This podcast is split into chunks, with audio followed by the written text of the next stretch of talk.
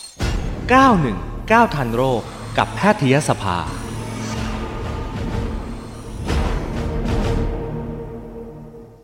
ค่ะติดตามในช่วง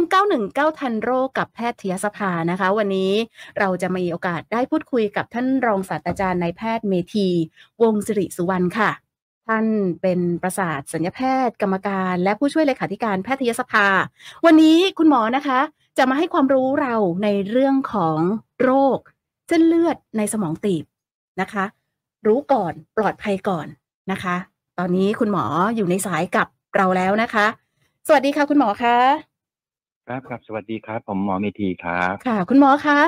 เรื่องนี้เลย ความรู้ของคนที่อาจจะยังไม่มีความรู้นะคะ โดยเฉพาะเรื่องของโรคเส้นเลือดในสมองตีบ ซึ่งต้องบอกว่าโรคนี้คุณหมอไม่ได้เลือกอายุเลยใช่ไหมคะ เอ่อจะว่าไม่เลือกก็ไม่เชิงครับ ค่ะ คือ โดยส่วนใหญ่อาการเส้นเลือดในสมองตีบมักจะเกิดในผู้ที่มีอายุมากเป็นหลักนะฮะ อืม นะครับ โดยเฉพาะคนที่มีโรคประจำตัวครับ อายุน้อยๆเนี่ยจะเจอ ค่ะ เจอน้อยมากครับ แต่ก็ถือว่ามีโอกาสได้แต่ว่าอาจจะน้อยกว่าคนที่มีอายุเยอะใช่ไหมคะคุณหมอ ใช่ครับ ถูกต้องครับ ทีนี้เนี่ยเราจะรู้ได้ยังไงคะว่าเราเนี่ยอันหนึ่งเลย นอกเหนือก่อนที่เราจะรู้ว่าอาการมันเป็นยังไง พฤติกรรมแบบไหนคะ ที่จะพาตัวเราเนี่ยเข้าไปอยู่ในความเสี่ยงของการเป็นเส้นเลือดในสมองตีบ ก็ก็คือเรามีความเสี่ยงที่จะทำให้เส้นเลือดเนี่ย มันตีบลงเนี่ยนะถ้าเรามีโรคประจำตัว หรือการใช้ชีวิตที่ทำให้เกิดโรคประจำตัวก็คืออ่าโดยเฉพาะโรคที่สำคัญคือเบาหวาน ค่ะคุณหมอ นะครับกับไขมันในเลือดสูง แล้วก็ อืม อีกอันหนึ่งก็คือเรื่องความดันโลหิตสูง โดยเฉพาะ โอ้ เบาหวานกับกับไขมัน ค่ะ แสดงว่าเบาหวานและไขมันเนี่ย ถือว่าเป็นสองโรคที่ต้องระวังที่สุด ใช่ครับ แต่ ใช่ครับ ก็ดูเหมือนกับว่าเป็นโรคที่คนวัยหนุ่มสาวหรือว่าคนวัยทำงานนะคุณหมอไอะอย่างชีวิตประจำวันพวกเราอะค่ะ คุณหมอเนี่ยเราต้องรับประทานอาหารตามสั่ง บางทีเราก็เลือกไม่ได้ หรือมีโอกาสเลือกน้อยอย่างเงี้ยค่ะ คุณหมอ เราจะต้องดูแลตัวเองยังไงคะก่อนที่จะจะเกิดโรคแบบนี้ขึ้น ก็คือก็คือถ้าเป็นอ่าเรื่องก็คือการคุมปัจจัยเสี่ยง โดยเฉพาะเบาหวานกรณีที่เป็น ค่ะ เบาหวานเนี่ยก็คือพยายาม อื ก็หลีกเลี่ยงทานที่มีรสหวานจัด ค่ะ นะฮะหรือถ้าไขมันก็พยายามที่มีอาหารที่ทำให้มีไขมันสูง อื นะฮะหรือ ม ถ้าอีกอันหนึ่งก็คือการออกกำลังกายนะฮะวันพวกนี้ก็จะลดลดความเสี่ยงที่จะมีน้ำตาลสะสม หรือไขมันสะสมในร่างกายสูงครับ ค่ะคุณหมเพราะ อ ว่าสองตัวนี้มันจะทำให้เส้นเลือดเนี่ย มันแข็งแล้วก็เปราะ แล้วก็มีอาการตีบตันในอนาคตได้ง่ายครับ ค่ะ พอเราดูแลตัวเองอย่างเต็มที่แล้ว อย่างคนบางกลุ่มอะค่ะคุณหมอ อาจจะใช้ชีวิตแบบว่าสบายมาก ไม่ได้นึกถึงว่าในอนาคตเนี่ยมันอาจจะมีโรคแบบนี้เกิดขึ้น รู้ตัวอีกทีอ้าวเข้าข่ายแล้วอะอาการแบบไหนคะคุณหมอที่มันจะฟ้องว่าคุณน่ะ มีโอกาสจะเป็นเส้นเลือดในสมองตีบแล้ว เริ่มต้นจากอะไรคะคุณหมอ เอ่ออาการจริง ๆ สัญญาณเตือนอันดับแรกก็คือคนที่มีไขมันสูงห ค่ะ รืน้ำตาลสะสมสูงมาเรื่อยๆ อื ซึ่ง ม พวกเนี้ยอย่างที่อย่างที่ได้กล่าวไปเนี่ยถูกต้องก็คือเอ่อมันกินระยะเวลานาน แต่พอรู้ตัวเนี่ยแปลว่าเส้นเลือดเนี่ยมันเสื่อมสภาพไปแล้ว ค่ะ ซึ่งถ้ามันเสื่อมแล้วเราแก้ไขกลับไม่ได้เลย อืม นะครับเพราะฉะนั้นเนี่ยพวกเนี้ยมันเป็นโรคที่ใช้ใช้เวลาสะสม เมื่อไหร่ที่เราออกอาการนั่นนั่นแปลว่าเอ่อเส้นเลือดมันเริ่มมีการเสียหายแล้ว ค่ะ นะครับ อาการเตือนก็คืออาการเลือดไปเลี้ยงสมองไม่พอ อืม ก็จะเป็นอาการทางระบบประสาท ก็ที่เขารณรงค์กันนะเรื่องเรื่องสโตรกนะฮะก็คือ ค่ะ นะครับมีอาการหน้าเบี้ยว แขนขาอ่อนแรง อ่า นะพูดไม่ชัด พูด หรื ไม่ อ ชัด ชาโดยเฉพาะอาการอะไรก็ตามที่เป็นครึ่งซีกของร่างกาย อ๋อ นะครับอันนี้คืออาการเตือนของของเลือดไปเลี้ยงสมองไม่พอครับ ค่ะเหมือนกับที่เป็นข่าวเมื่อเมื่อไม่กี่วันที่ผ่านมาใช่ไหมคะคุณหมอ ที่คุณต้าวงมิสเตอร์ทีมอะที่ว่าร้องเพลงอยู่ ใช่ครับ แล้วก็เกิดอาการนี้ขึ้นมา ใช่ครับ นะคะ ใช่ครับก็เป็นมักมักจะเป็นอาการครึ่งซีกอาการครึ่งซีกเนี่ย อืม คนที่เป็นหมอทุกคนจะทราบดีว่าก็ ค่ะ คือเป็นอาการเตือนของสมองว่ามีปัญหาคือเลือดไปเลี้ยงสมองไม่พอหรืออ ม มีความผิดปกติในสมอง อ๋อค่ะ ทีนี้เนี่ย พอเรารู้ว่าเราเป็นแล้วแต่มันมีระดับบอกไหมคะ คุณหมอว่าระดับหนึ่งระดับสองระดับสามแล้ว มันมีโอกาสจะรักษาให้กลับมา ไม่ต้องถึงขั้นปกติก็ได้ มันมีโอกาสรักษาไหมคะคุณหมอ คือคือโรคเนี้ยเป็นโรคที่ที่ในตอนนี้ประเทศไทยนะก็รณรงค์เรื่องนี้กันมานาน ค่ะ ทั้งทั้งทางแพทยสภาทางราชวิทยาลัยที่เกี่ยวข้องกระทรวง อืม สาธารณสุข ค่ะ ที่เขารณรงค์กันว่าถ้ามีอาการเหล่าเนี้ยให้รีบไปโรงพยาบาล ก็คือขอย้ำอีกทีก็คือมีอาการใบหน้าเบี้ยว ใบหน้าเบี้ยว นะครับ ค่ะ แขนขาอ่อนแรง อืม โดยเฉพาะอาการอ่อนแรงครึ่งซีก หรือ ไม่ว่าจะเป็น มี ซีก ก ใด คือ ซีกหนึ่งใช่ไหมคะคุณหมอ ไม่ว่าจะซีกซ้ายหรือซีกขวา ค่ะ นะครับ ค่ะ นะฮะอาการเนี่ยเป็นอาการเตือนว่าคุณมีปัญหาในสมองแน่นอน ต้องเรียกว่าแน่นอน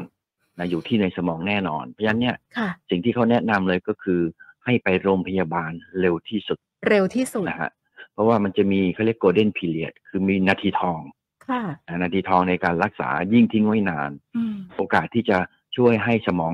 ที่ขาดเลือดไปเลี้ยงเนี่ยกลับมาฟื้นตัวเนี่ยจะน้อยลงเรื่อยๆ ปัญหาคือที่เราเจอจริงๆคือหนึ่งอ่าคนยังคนส่วนหนึ่งจะยังไม่ทราบเรื่องนี้ ค่ะคุณหมอ แต่เท่าที่สังเกตตอนหลังคนส่วนใหญ่โดยเฉพาะในในกลุ่มที่การศึกษาก็อยู่ในระดับที่เฉลี่ยในแบบปกติเนี่ยจะค่อนข้างรู้ อาจจะกลุ่มยกเป็นกลุ่มที่เปราะบางเข้าถึงยากกับการข้อมูล พวกนี้ก็อาจจะยังมีมีปัญหาช่องโหว่นี้อยู่คือ ไปโรงพยาบาลช้าหมอเป็นก็คิดว่านอนพักแล้วก็เดี๋ยวดีขึ้น โอ้ แต่พอ เหมือนเหมือน พอไม่ดีขึ้นเนี่ย อืม มาแล้วมันก็เกินนาทีทองไปแล้ว โอ้มันเหมือนเหมือนกับว่า พอไม่มีความรู้ปุ๊บเนี่ยก็คิดว่า เอ้ย ฉันอาจจะอ่อนเพลีย ฉันไม่ได้ ครับ ทานข้าวเช้า อะไรแบบนี้ใช่ไหม ครั คะ บ คุณหมอ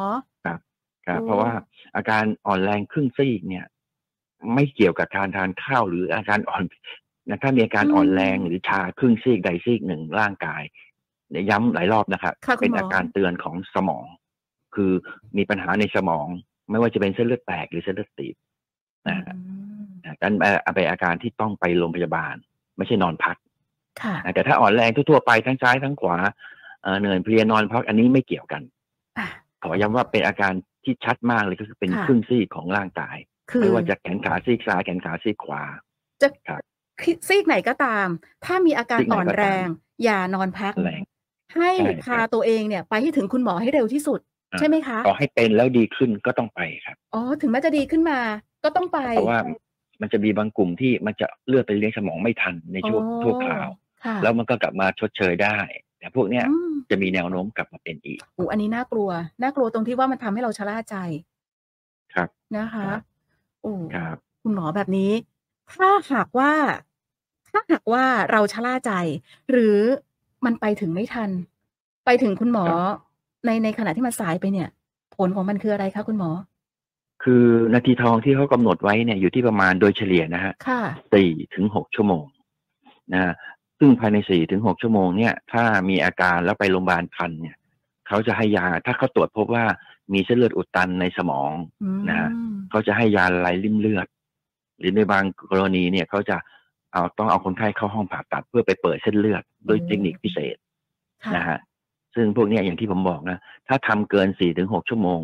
เขาจะเขาจะถือว่าทำแล้วไม่ได้ผลหรืออันตรายเกินกว่าที่จะทำแล้ว อืม อันลองนึกว่าถ้าเราเป็น แล้วเรานอนพักดูอาการสักชั่วโมงสองชั่วโมง ค่ะ กว่าจะเดินทางไปถึงโรงพยาบาลตีไปอีกชั่วโมงหนึ่งนี่ก็จะใกล้ๆจะสี่แล้วนะครับ อืม อย่างเนี้ยในรายที่มีอาการที่เป็นครึ่งซีกแขน ค่ะ ซ้ายขวา ไม่ว่าจะเป็นแขนขาซ้ายหรือขวาเนี่ยนะครับ แต่ถ้าเป็นครึ่งซีกอ่ามีอาการอ่อนแรงหรือชา ค่ะ ยิ่งถ้ามีอาการหน้าเบี้ยวไปหน้าเบี้ยวด้วยหรือ อืม สับสนเนี่ยนะครับนะฮะแนะนำให้ไปตรวจโรงพยาบาล หรือไปโรงพยาบาลน่ะไม่ควรไปคลินิกด้วยครับ ค่ะ นะครับ เอาเป็นว่า พระ ไปถึง คลินิก คุณหมอ ถึงตรวจเจอก็ต้องไปโรงพยาบาลอยู่ดีครั โอ้ บ ก็มันก็จะเสียเวลาตรงนั้นไปอีกนะคะ ครับ ไปหาคุณหมอที่โรงพยาบาลเลยดีกว่า เพราะว่าเครื่องไม้เครื่องมือนั้นพร้อมกว่า ครับ นะ ครั คะ บ คุณหมอคะ อยากจะฝากอะไรถึงอ่ะไม่ว่าจะเป็นคนที่อาจจะเข้าข่ายว่ามีอาการของโรคนี้แล้ว หรือว่าคนวัยรุ่นคนหนุ่มสาวที่ฟังเราอยู่ ขับรถอยู่ อาจจะทานข้าวอยู่หรือว่าอะไรอยู่เนี่ย เราควรจะต้องตระหนักอะไร ดูแลตัวเองแบบไหนเพื่อที่จะไม่ให้เราเนี่ยไปสู่โรคเส้นเลือดในสมองตีบได้คะ ก็ปัจจัยเสี่ยงอย่างที่ย้ำนะครับ ก็ ค่ะ คือหลักๆเลยคือน้ำตาลกับไข น้ำ มั ตาล น กับไขมันนะคะ อ่ารองลงมาก็เป็นเรื่องเรื่องหัวใจหรือเรื่องความดัน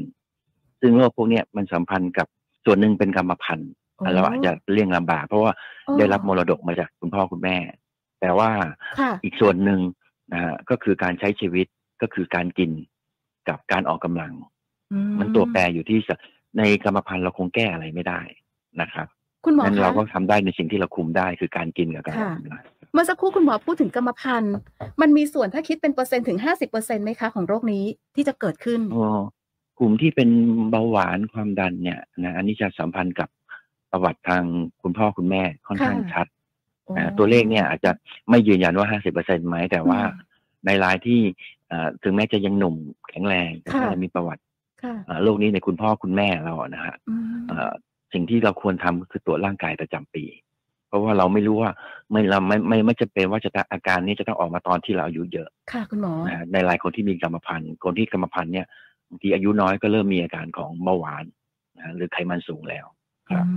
มค่ะ ดูแลเรื่องของอาหารหวานมันเลี่ยง เรื่องของความดันพยายามอย่าพาตัวเองเข้าไปเสี่ยงในภาวะแบบนั้นที่มันจะเกิดขึ้นกับเราได้ การออกกำลังกายด้วยใช่ไหมคะคุณหมอ ถูกต้องครับ PM 2.5 ด้วยไหมคะคุณหมอมีส่วนไหม พีเอ็นก็อาจจะไม่เกี่ยวข้องโดยตรงยกเว้น ค่ะ ทางอ้อมนะครับ อืม นะฮะมันก็พวกนี้มันมันคงไม่ใช่ว่าอะไรอย่างใดอย่างหนึ่งนะมันเป็นปัจจัยรวมกัน ครับ ค่ะเอาละ ครั ค่ะ บ เราก็พอจะได้ทราบข้อมูลนะคะ ที่เป็นประโยชน์กับสุขภาพในวันนี้ ต้องกราบขอบพระคุณนะคะ ท่านรองศาสตราจารย์นายแพทย์เมธีวงศสิริสุวรรณค่ะ ที่คุณหมอมาให้ความรู้กับเรา โดยเฉพาะในเรื่องที่โรคที่คนกำลังให้ความสนใจกันมาก เพราะว่าบังเอิญว่ามีนักร้องนะคะ ท่านหนึ่งคุณต้ามิสทีมเนี่ยที่ป่วยด้วยโรคนี้พอดีนะคะ ก็ถือว่าให้พวกเราเนี่ยได้กลับมามองตัวเอง เพื่อที่จะให้ลดความเสี่ยง หรือถ้าใครยังไม่มีโอกยังไม่ได้เสี่ยงเลยเนี่ย ก็จะได้รู้ว่าเราต้องปะป้องกันตัวเองดูแลตัวเองแบบไหนนะคะ คุณหมอ ครับครับ ค่ะ ยินดีครับกราบข ค่ะ อบพระ ก คุณ ราบ อ ขอย่าง บพระคุณค่ะขอบพระคุณค่ะสูงครับครับ คุณหมอ สวัสดีครับ สวัสดีค่ะนะคะ รองศาสตราจารย์นายแพทย์เมธีวงศ์สิริสุวรรณนะคะ วันนี้คุณหมอมาให้ในความรู้เรื่องของโรคโรคเส้นเลือดในสมองตีบบางทีเราไม่รู้เลยนะคะ ว่าอาหารที่เรากินอยู่ทุกวันเนี้ยมันมีประโยชน์ไหม มันจะทำให้เราเกิดอันตรายในร่างกายหรือเปล่านะคะ ฉะนั้นเนี่ยต่อไปนี้เลย ฟังคุณหมอแบบนี้แล้วเนี่ยกลับไปมื้อเที่ยงนี่เลยนะคะ เราต้องเริ่มที่ตัวเราให้เร็วที่สุดเพื่อที่จะลดความเสี่ยงกับการเป็นโรค ไม่ใช่เฉพาะโรคเส้นเลือดในสมองตีบอย่างเดียวนะคุณผู้ฟัง โรคอื่นๆ มันอยู่รายล้อมตัวเราไปหมดเลยค่ะ ดูแลตัวเอง สุขภาพตัวเอง ดูแลให้ดีที่สุดนะคะ 919ทันโรคกับแพทยสภา